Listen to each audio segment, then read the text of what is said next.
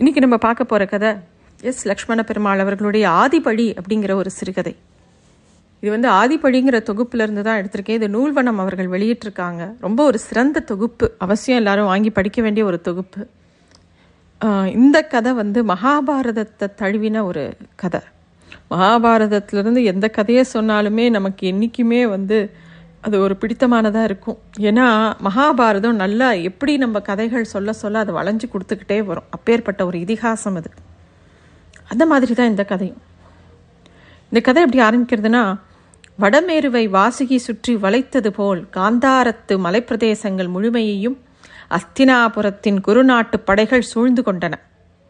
எல்லா பக்கமும் கௌரவ சேனைகள் இருந்தது. இந்த காந்தார தேசமே எப்படி இருக்கும் அப்படின்னாக்கா மலைகள் குன்றுகள் அப்படின்னு ஒரு சமதளமே இல்லாமல் இருக்கக்கூடிய ஒரு இடம். அந்த பிரதேசம் முழுக்க கௌரவ சேனைகள் தான் இருந்தது. இது இப்போ எப்படி இருக்கோ இதே மாதிரி முன்னாடி ஒரு முறை பீஷ்மரோட தலைமையில் ஒரு கல்யாண ஓலை எடுத்துண்டு இதே மாதிரி தான் காந்தார தேசம் முழுக்க படைகளால் கத்தி முனையில் அப்படியே நிறுத்தப்பட்டது. அஸ்தினாபுர இளவரசனான கண் தெரியாத அந்தகனாகிய அந்த திருதராஷ்டனுக்கு கல்யாணம் பண்ண வைக்கணும் அப்படிங்கிறதுக்காக குரு வம்சத்துக்கு வாரிசு வேணுங்கிறதுக்காக காந்தார இளவரசியை பேசி முடிக்கிறதுக்காக பீஷ்மர் வந்திருந்தாரப்போ ஒன்றுக்கு ரெண்டா குந்தி மாத்ரின்னு ரெண்டு பேரழகிகளை இன்னொரு இளவரசனான பாண்டுக்கு கல்யாணம் பண்ணி வச்சா. ஆனால் என்ன பையன்? எந்த வியாதி அந்த வியாதிஸ்தனால அவளுக்கு எந்த வித வாரிசும் உண்டாகலை. அப்போது இன்னொரு பிரம்மச்சாரி இளவரசன் விதுரனாலையும் எந்த பயனும் இல்லை. இப்போ திருதராஷ்டிரன் மட்டும்தான் இருக்கான். அவனோ பிறவி குருடன். சந்திர வம்சத்துக்கு யார் பெண் கொடுக்க மாட்டா? நிறைய பேர் கொடுப்பா. கேட்ட மாத்திரத்தில் எல்லாரும் அவ அவங்க அவங்க வீட்டிலேருந்து பெண்ணை கொடுக்க தயாராக தான் இருந்தாங்க. அந் இருந்தாலும் பீஷ்மருக்கு காந்தாரத்து மேலே ஒரு கண் இருந்தது. சமதள பிரதேசம் மாதிரி வளமான வாழ்வோ செல்வமோ பொருள் வளமையோ இந்த மலை ராஜாக்கள் கிட்ட கிடையாது. இருந்தாலும் பீஷ்மருக்கு காந்தாரத்தை பார்த்தா ரொம்ப பிடிக்கும். ஏன்னா அந்த நாட்டோட இளவரசர்கள் காந்தாரத்தோட ராஜகுமாரர்கள் உடன் பிறந்தவங்க வந்து கிட்டத்தட்ட நூறு பேர். காந்தாரிங்கிற ஒத்தி மட்டும்தான் அவளுக்கு சகோதரி. உலகத்தில் நூற்று கணக்கில் பிள்ளை பெற்றுக்கக்கூடிய ஒரு சரீர வளமை அந்த காந்தார தேசத்து பெண்களுக்கு இருந்தது.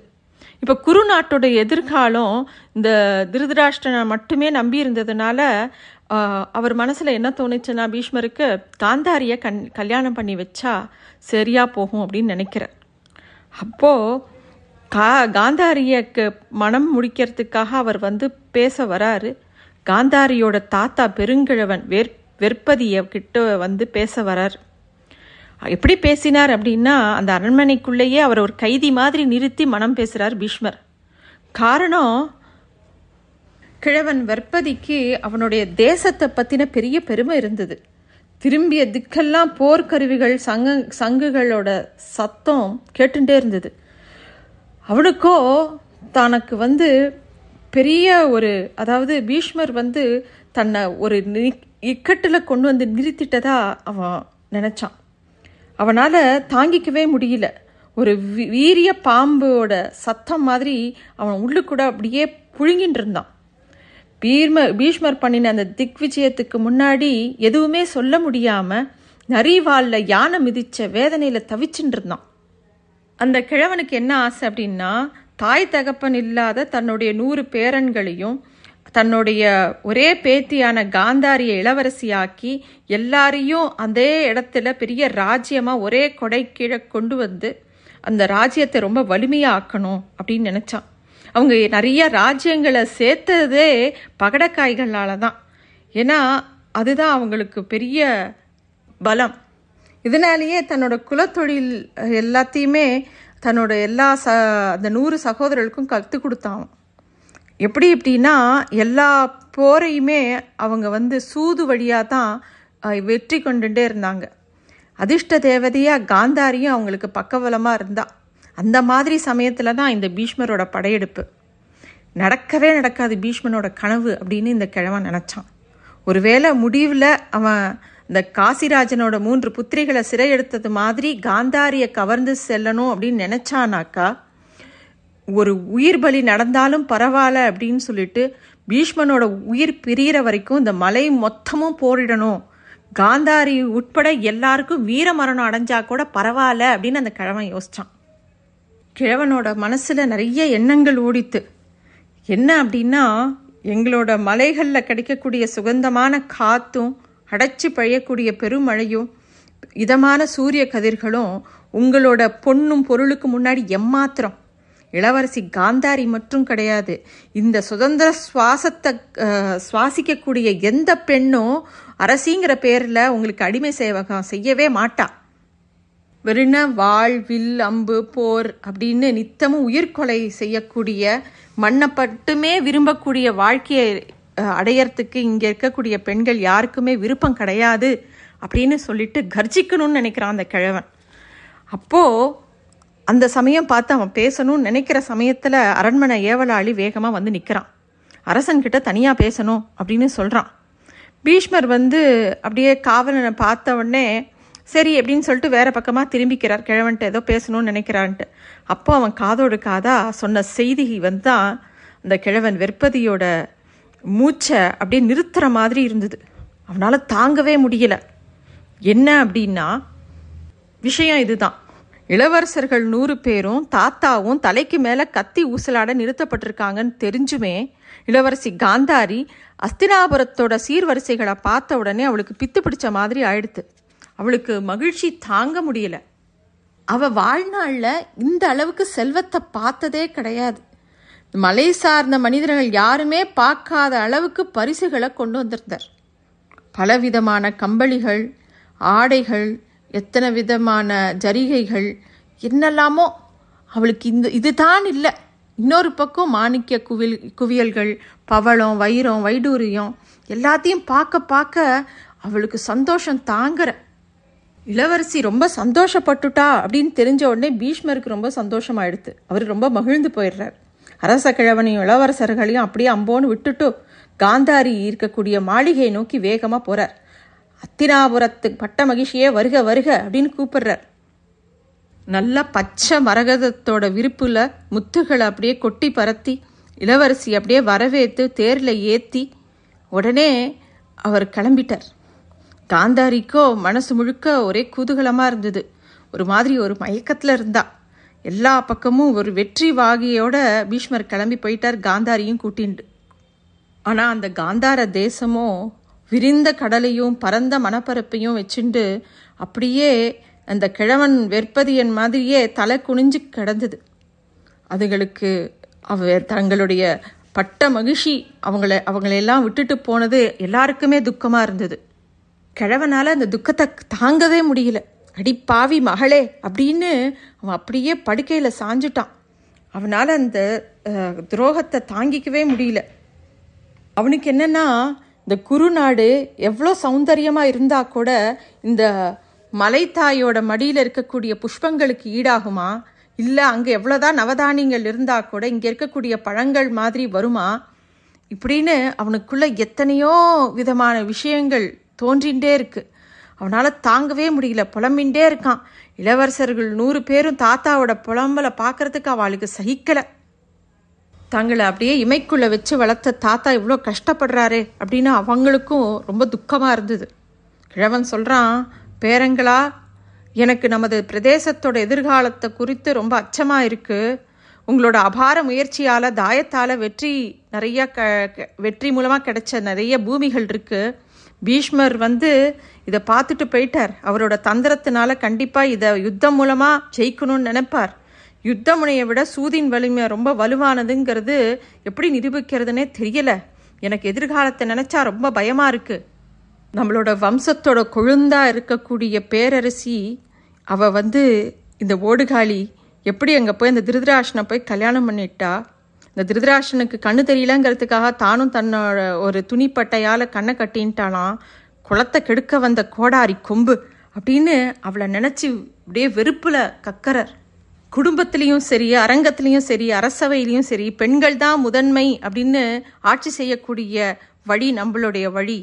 ஆனால் பெண்களை சிறையெடுக்கிறதும் அடிமைப்படுத்துறதும் விற்கிறதும் கொள்கையாக வச்சுருக்கக்கூடிய சந்திரவம்சம் எங்கே இருக்குது அங்கே போய் போயிட்டாலே இவ உங்களோட தாயோ நூற்றி ஒரு குழந்தைகளை பெற்றுட்டு அவள் வந்து இறக்கும்போது அவள் இறந்த இடத்து இடத்துலையே உடன்கட்டை ஏறினா உங்கள் தந்தை.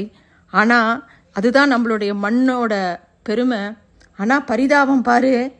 இந்த பாவ உருவான காந்தாரி எதெல்லாம் விட்டுட்டு எங்கே போயிட்டா பாத்தியா? அங்கே இருக்கக்கூடிய வேதம் உரைக்கக்கூடிய வீணர்கள் நிறையா பேர் இருப்பாங்க. அந்தனரும் சாஸ்திரிகளும் சேர்ந்து அவளுக்கு உன் புருஷன் குருடன் நீயும் குருடியாக இருந்தால் தான் நீ பதிவிரத நீ அப்போ தான் பெண் தெய்வம் அப்பதான் நீ வம்ச விளக்கு அப்படின்னு சொல்லி அவளை பேசி பேசியே இப்படி கண்ணை மூழக வச்சுருப்பாங்க. இங்கே உலகாள்ற தேவி அப்படின்னு இங்கே மக்கள்லாம் அவளை துதிக்கிறதுக்காக காத்துட்டுருக்கா ஆனால் அங்கே குருடி வேடம் பூண்டு பதிவிரதா பெயர் எடுக்கிறதுக்காக வழி தேடி போயிருக்கா வெக்கங்கெட்டவ இல்லை இல்லை. என் பேர பேரங்களா ஒன்று மட்டும் தெரிஞ்சுக்கோங்க. அதெல்லாம் அவள் பேராசைக்கு நம்மளுடைய மலதேவதை கொடுத்த சாபம். ஆமாம் சாபம். பொருளை மாத்திரம் இல்லை இனிமே அவளுக்கு ஜனிக்கிற உயிரை கூட ஸ்பரிசத்தினாலேயே தான் அவள் தொட்டு பார்த்து தெரிஞ்சுக்க முடியுமே தவிர அவது அவளால் வேற எப்படியுமே தெரிஞ்சுக்க முடியாது. அது கூட நம்ம மலை தேவதை தான் அந்த மாதிரி சாபத்தை கொடுத்துருக்கா. அது ஆமாம் அது தீவாந்திர சாபம் அப்படின்னு கதறான் அந்த கிழவன். அவனால் அந்த அவமானமே தாங்க முடியல. புலம்பின்றே இருந்தான். எப்படி காந்தாரதம் வந்து அரசி வாரிசு இல்லாமல் தவிக்கிறதோ அதே மாதிரி குருநாடும் வாரிசு இல்லாமல் சாம்பலா போட்டும் அப்படின்லாம் சபிக்கிறான். எத்தனை இளவரசர்கள் இருந்தாலும் வழி வழியாக பெண் வாரிசு பாரம்பரியம்தான் அந்த நாட்டில் வழக்கமாக இருந்தது. இப்படியே போக ஒரு நாள் ராத்திரி அவன் இறக்குற தருவாயில் இளவரசர்களை கூப்பிட்டு சின்ன மரப்பேழை ஒன்றை கொடுக்குறான். தன்னோட உயிர் அந்த பேழைக்குள்ளே தான் புதிந்திருக்குன்னு சத்தியம் பண்ணுறான் அந்த கிழவன். இன்னும் அழுது அழுது சொன்னான். பல பல நாள் தான் வெறியோட தான் கைகளால் தன் உடம்புலேருந்து பிளந்து ஒரு முத்தின எலும்புகளை எடுத்து தாயக்கட்டைகளை பண்ணி அதுக்குள்ளே வச்சுருக்கான். இளவரசர்களே இது சந்திர வம்சத்தை சாம்பலாக்கிறதுக்கான இலக்கு. நினைவியும் பொழுதையும் அதுக்கு மட்டுமே செலவிடுங்கோ. ஏன்னா நீங்கள் வந்து இந்த பொண்ணு கலசங்கள் போகங்கள் இதெல்லாம் பார்த்து மயங்கி போன உங்களோட சகோதரி மாதிரி நீங்கள் ஆயிடாதீங்கோ. அவள் வந்து இந்த ஓடைகள் நதிகள் அருவிகள் குன்றுகள் எல்லாத்தையும் மறந்துட்டா. இதெல்லாம் அவளை மன்னிக்கவே மணி மன்னிக்காது. இந்த தாய காய்கள் குருநாட்டோட சந்திரவம்சத்தோட அஸ்தமனத்துக்கு இந்த சூது சதுரங்கத்தில் சிதறி விளையாடும். அப்படிலாம் சொல்லிட்டு அந்த கிழவன் இறந்து போகிறான் இந்த கிழவன் வெற்பதியோட நினைவுகள் வருஷா வருஷம் காலங்காலமாக இதுவே நினைவில் அவங்கெல்லாம் வச்சுருந்தாங்க. அன்றைக்கும் அப்படிதான். நதிக்கரையில் பாட்டனோட திதி காரியங்கள்லாம் பண்ணிட்டு இருக்கும்போது அப்போ தான் அஸ்தினாபுரத்து படைகள் அந்த இடத்த சூழ்ந்தது. சகோதரர்கள் நூறு பேரையும் கைது செய்தது. அப்போது காந்தார பு- பகுதியில் எல்லா பக்கமும் இந்த கௌரவ சேனைகளால் சூழப்பட்டது. எப்போ பீஷ்மர் கூட்டின்னு வந்தாரோ அதே மாதிரி இப்போ எல்லா பக்கமும் அந்த படைகள் இருந்தது. இப்போது நடந்து முடிஞ்ச சம்பவத்துக்கு பின்னாடி இவ்வளோ காலத்துக்கு அப்புறம் இப்படி ஒரு முற்றுகை எதற்கு அப்படின்னு இந்த இளவரசர்களுக்கு யாருமே சொல்லலை. காரண காரியத்தை அஸ்தினாபுரத்தோட அரச சபையில் தான் கோபம் கொப்பளிக்க துரியோதனன் தான் சொன்னான். ஏன் வா எல்லாரையும் சிறைப்படுத்தி கொண்டு வந்திருக்கான் அப்படின்னு நூறு சகோதரர்களையும். அவன் கோபமாக பேசிகிட்டே போனான். அந்த இடத்துல பாட்டன் பீஷ்மர் குரு துரோணர் கிருப்பர் அஸ்வத்தாமா எல்லாரும் அங்கே இருந்திருந்தாங்க அங்கே இருந்தாங்க. இந்த சந்திர வம்சத்துக்கு எவ்வளோ பெரிய அவமானம் இந்த அபராஜி துரியோதனனோட தாயை அந்த நாட்டு அரசியரை இந்த காந்தாரி அம்மையை ஒரு சின்னஞ்சிறு மலைநாட்டில் வருஷா வருஷம் பித்ருகளுக்கு செய்யக்கூடிய கிரியையில் அவமானப்படுத்தக்கூடிய செய்தி எனக்கு தெரிய வந்தது. அது கூட காந்த காந்தாரத்துலேருந்து ஒரு ஒற்றர் வழியாக தான் அந்த செய்தி கிடைச்சது அப்படின்னு அவன் சொல்கிறான் என்ன விஷயம் அப்படின்னாக்கா இந்த அவளோட காந்தாரியோட காந்தாரியோட பிறந்தகத்தில் அங்கே தொடர்பு அற்று போனதுனால வருஷா வருஷம் திதி அன்னைக்கு இந்த சகோதரர்கள்லாம் என்ன பண்ணுவாங்கன்னா புதிய வஸ்திராபரணங்கள்லாம் எடுத்து ஒரு விலங்குக்கு அணிவிச்சு அப்புறமா குரு நாட்டோட பேரரசி பதிவிரதா கௌரவ கோமாதா அப்படின்னு அதுக்கு எல்லா மரியாதையும் பண்ணிட்டு அப்புறம் ஒரு ம அங்கேருந்து அதை துரத்தி விட்டுருவாங்க. அந்த விலங்கு ஒரு சமயம் ஒரு மலை ஆ- இருக்கலாம் இல்லை ஏதோ ஒரு கழுதியாக இருக்கலாம் எது வேணாலும் இருக்கலாம். அதுக்கு ஒரு சந்தனம் பூசி திரவியங்கள் பூசி எல்லாம் பண்ணிட்டு அப்புறமா அதை காலால் எட்டி உதச்சி அனுப்பிச்சி விட்ருவாங்க இந்த மாதிரி தன்னோட அன்னையை அவமானப்படுத்துகிறாங்கன்னு துரியோதனனுக்கு தெரியறது. இப்பேற்பட்ட அன்னையை ஒரு மலைநாட்டில் இப்படி அவமானப்படுத்துறது இவனால் தாங்க முடியலை. அதனால துரியோதனன் என்ன பண்ணுறான் தன்னோட சேனைகளை அனுப்பி அந்த அரசகுமாரர்களையெல்லாம் கைது பண்ணி ஒவ்வொருத்தரையும் தனித்தனியாக ரதத்து பின்னாடி அப்படியே கட்டி அந்த மலையிலேருந்து அஸ்தினாபுரம் வரை எல்லை வரைக்கும் இழுத்துட்டு வர சொல்கிறான் அதில் சில பேர் தான் உயிர் பிழைப்பா. உயிர் சில பேர் அப்படியே உயிர் நடுவுலையே போனால் கூட பரவாயில்ல. ஆனால் உயிரோட வரக்கூடிய எல்லாரையுமே சூரிய ஒளியே போக முடியாத காராகிரகத்தில் அடைக்கப்படுவா. அப்படின்னு துரியோதனன் கட்டளையிடுறான். அது மட்டும் இல்லை வரக்கூடிய எல்லாரும் தாய் மாமன்களாச்சே அதனால ஒரே ஒரு சலுகை மட்டும் தரேன். ஒவ்வொருத்தருக்கும் ஒரு நாளைக்கு ஒரு சோற்று பருக்கியும் ஒரு சொட்டு தண்ணீர் மட்டும்தான் ஆகாரமாக தர தரணும் அப்படிங்கிற கட்டளையும் அவன் தரான். அதிலிருந்து யாராவது தப்பிச்சுட்டு உயிரோட வந்தால் அப்புறமா பெரியோர்களோட ஆலோசனைப்படி அவனை மன்னிக்கிறதுங்கிறத பற்றி பேசலாம் அப்படின்னு துரியோதனன் சொல்லிடுறான். இளவரசன் துரியோதனன் சொன்ன அதே மாதிரி குருநாடு எங்கவும் இந்த விஷயம் அப்படியே பரபரத்தது. காந்தாரமே கலகலத்து போச்சு. காந்தாரத்து இளவரசர்கள் எல்லாரையுமே வந்து அந்த காராகிரகத்தில் அடைக்கப்பட்டாங்க. முகம் தெரியாத அந்த இருளறையில் ஒரு நாள் இளவரசில் இளவரசர்களில் மூத்தவரா ஒருத்தர் வந்து உயிரை பிடிச்சுன்னு ஒரு விஷயத்த சொன்னார். என்ன அப்படின்னா எல்லாரும் நல்லா கேட்டுக்கோங்க. வஞ்சத்துக்குரிய அந்த துரியோதனன் நமக்கு தரக்கூடிய ஒரு பருக்க ஒரு சொட்டு உணவுனால நம்ம யாரும் பிழைக்க போகிறதில்ல ஒரே ஒரு உபாயம் மட்டும் சொல்கிறேன் அதுபடி செய்யா செஞ்சால் தாத்தாவோட கனவையும் காந்தாரத்தையோட மேன்மையும் நம்மளால் காப்பாற்ற முடியும். நமக்கு தரப்படக்கூடிய உணவோட மொத்தத்தையும் அதாவது நூறு பருக்க நூறு சொட்டு நீர் எல்லாத்தையும் இளைவனான குட்டி தம்பிக்கு மட்டும் கொடுப்போம். அவன் மட்டும் உயிர் உயிர்த்து இருக்கட்டும். அவன் ஜீவிச்சிருந்து அவன் கண்டு அனுபவ அனுபவிக்கக்கூடிய இந்த எல்லா கொடுமைகளையும் அவன் பார்த்துன்னு இருக்கான். அவன் பழித்திக்கட்டும் அப்படின்னு சொல்லிட்டு அவங்களோட உணவை சேவி சேமிக்கிறாங்க. தவிட்டுக்குருவி ஒன்றுக்கு ஒரு வேளைக்கு கொடுக்கக்கூடிய உணவும் உள்ளங்கை நீரையும் அந்த இத்தினூண்டு நூறு அரிசிகள் மட்டும்தான் தினமும் அந்த சகோதரர்கள் பாக்கி தொண்ணூத்தொம்பது பேர் பசியால் வேதனையால் இருந்தால் கூட அந்த கடைசி தம்பிக்கு அந்த அரிசியும் அந்த நீரையும் கொடுக்குறாங்க. அவங்க அப்படி கொடுக்க கொடுக்க ஒவ்வொருத்தராக தாகத்துலேயும் பசியிலையும் துடிச்சு துடிச்சியும் சாகிறத அந்த இருட்டில் தொழாவி தொழாவி உணர்ந்து அந்த சின்ன கடைசி தம்பி மட்டும் விம்மி விம்மி அழுது எல்லாத்தையும் பார்க்குறான் அவன். அவனுக்கு விடிஞ்சதா? இல்லை அது இரவா? பகலா? எதுவுமே தெரியாது. அப்படி இருக்க கொஞ்ச காலத்தில் ஒரு நாளைக்கு திடீர்னு சூரிய வெளிச்சம் உள்ளே வந்தது. அரண்மனை சேவக சேவகர்கள்லாம் கதவை திறந்துன்னு உள்ளே வராங்க. ஏன்னா உள்ளே ஒரே மூக்க பிடிச்சபடி ஒரே நாத்தம். எல்லா பக்கமும் எலும்பு குவியல்கள் இருக்குது எல்லா பக்கமும் எல்லா விதமான துர்நாற்றமும் இருக்குது அதுக்கு நடுவில் பரட்டத்தலையோட பாசி படர்ந்த பற்களோட இடுங்கிய கற்களோட அப்படியே ஒருத்தன் உட்காண்டிருக்கான் இந்த சபா மண்டபத்தில் ஒரு சமயம் அப்படியே பேசிகிட்டே இருக்கும்போது திடீர்னு ஏதோ ஞாபகம் வந்த மாதிரி துரியோதனை ஆமாம் சில காலத்துக்கு முன்னாடி காந்தார தேசத்துலேருந்து நம்மளோட எல்லை சிறையில் அடைச்சோமே அவளாம் என்ன ஆனா? அப்படின்னு அவன் கேட்குறான் உடனே அன்னைக்கே சிறை காவலர்களை கூப்பிட்டு இவங்க எல்லாம் என்ன ஆனாங்கன்னு பார்க்க சொல்ல. அப்போ தான் அந்த காவலர்கள் க கண் கதவை திறந்து உள்ளே வந்து பார்க்குறாங்க காவ காவலர்கள் முன்னாடி ஒரே எலும்பு குவியல் தான் இருக்குது அங்கே ஒரே ஒத்த மட்டும் உயிரோட இருக்கான். அவனை கூட்டிகிட்டு போய் அரசவையில் நிறுத்துறாங்க. உயிரோட மிஞ்சினது இவன் ஒத்தந்தான் அப்படின்னு கொண்டு போய் நி நிறுத்துறாங்க. பெரிய அரண்மனை ஏகப்பட்ட கூட்டம். பெரிய பெரிய வரிசை ஒவ்வொரு பக்கமும் ஆடைகள் அணிகலன்கள் எல்லாத்தாலையும் இழைக்கப்பட்டிருக்கு. இன்னொரு பக்கம் அரசர்கள் எல்லாரும் ஒளி வீசுகிற கிரீடத்தோட உட்கார்ந்துருக்காங்க.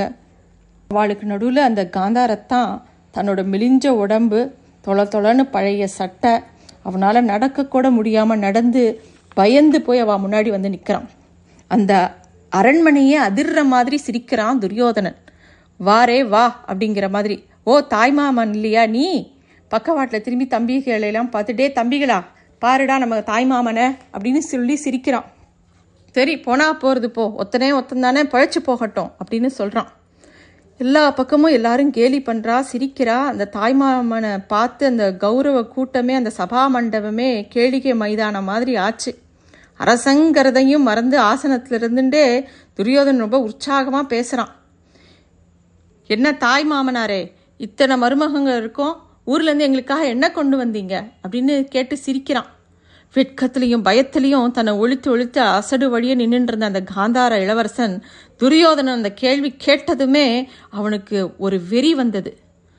கொஞ்ச நேரம் பரபரத்தான். ஆமாம் தான் என்ன கொண்டு வந்தோன்னு யோசிக்கிறான். அவன் மனசு படபடுத்துது. கைகளில் அப்படியே துரு துருன்னு அந்த பேழையை தேடித்து தாத்தா கொடுத்த அந்த சின்ன பேழை தாத்தாவோட உயிர். ஆமாம் அது பத்திரமா இருந்தது. அந்த பேழைக்குள்ளே தான் அந்த பகடைக்காய்கள் இருந்தது. அந்த சமயம் காந்தாரி உள்ள நுழையிறா. காந்தாரி நுழைஞ்ச உடனே எல்லாரும் கொஞ்சம் அமைதியாகிறாங்க காந்தாரி கேட்டுட்டே வரா என்ன? நான் கேள்விப்பட்டது உண்மையா? என் சகோதரனா வந்திருக்கிறது? என் சகோதரனா? எங்க?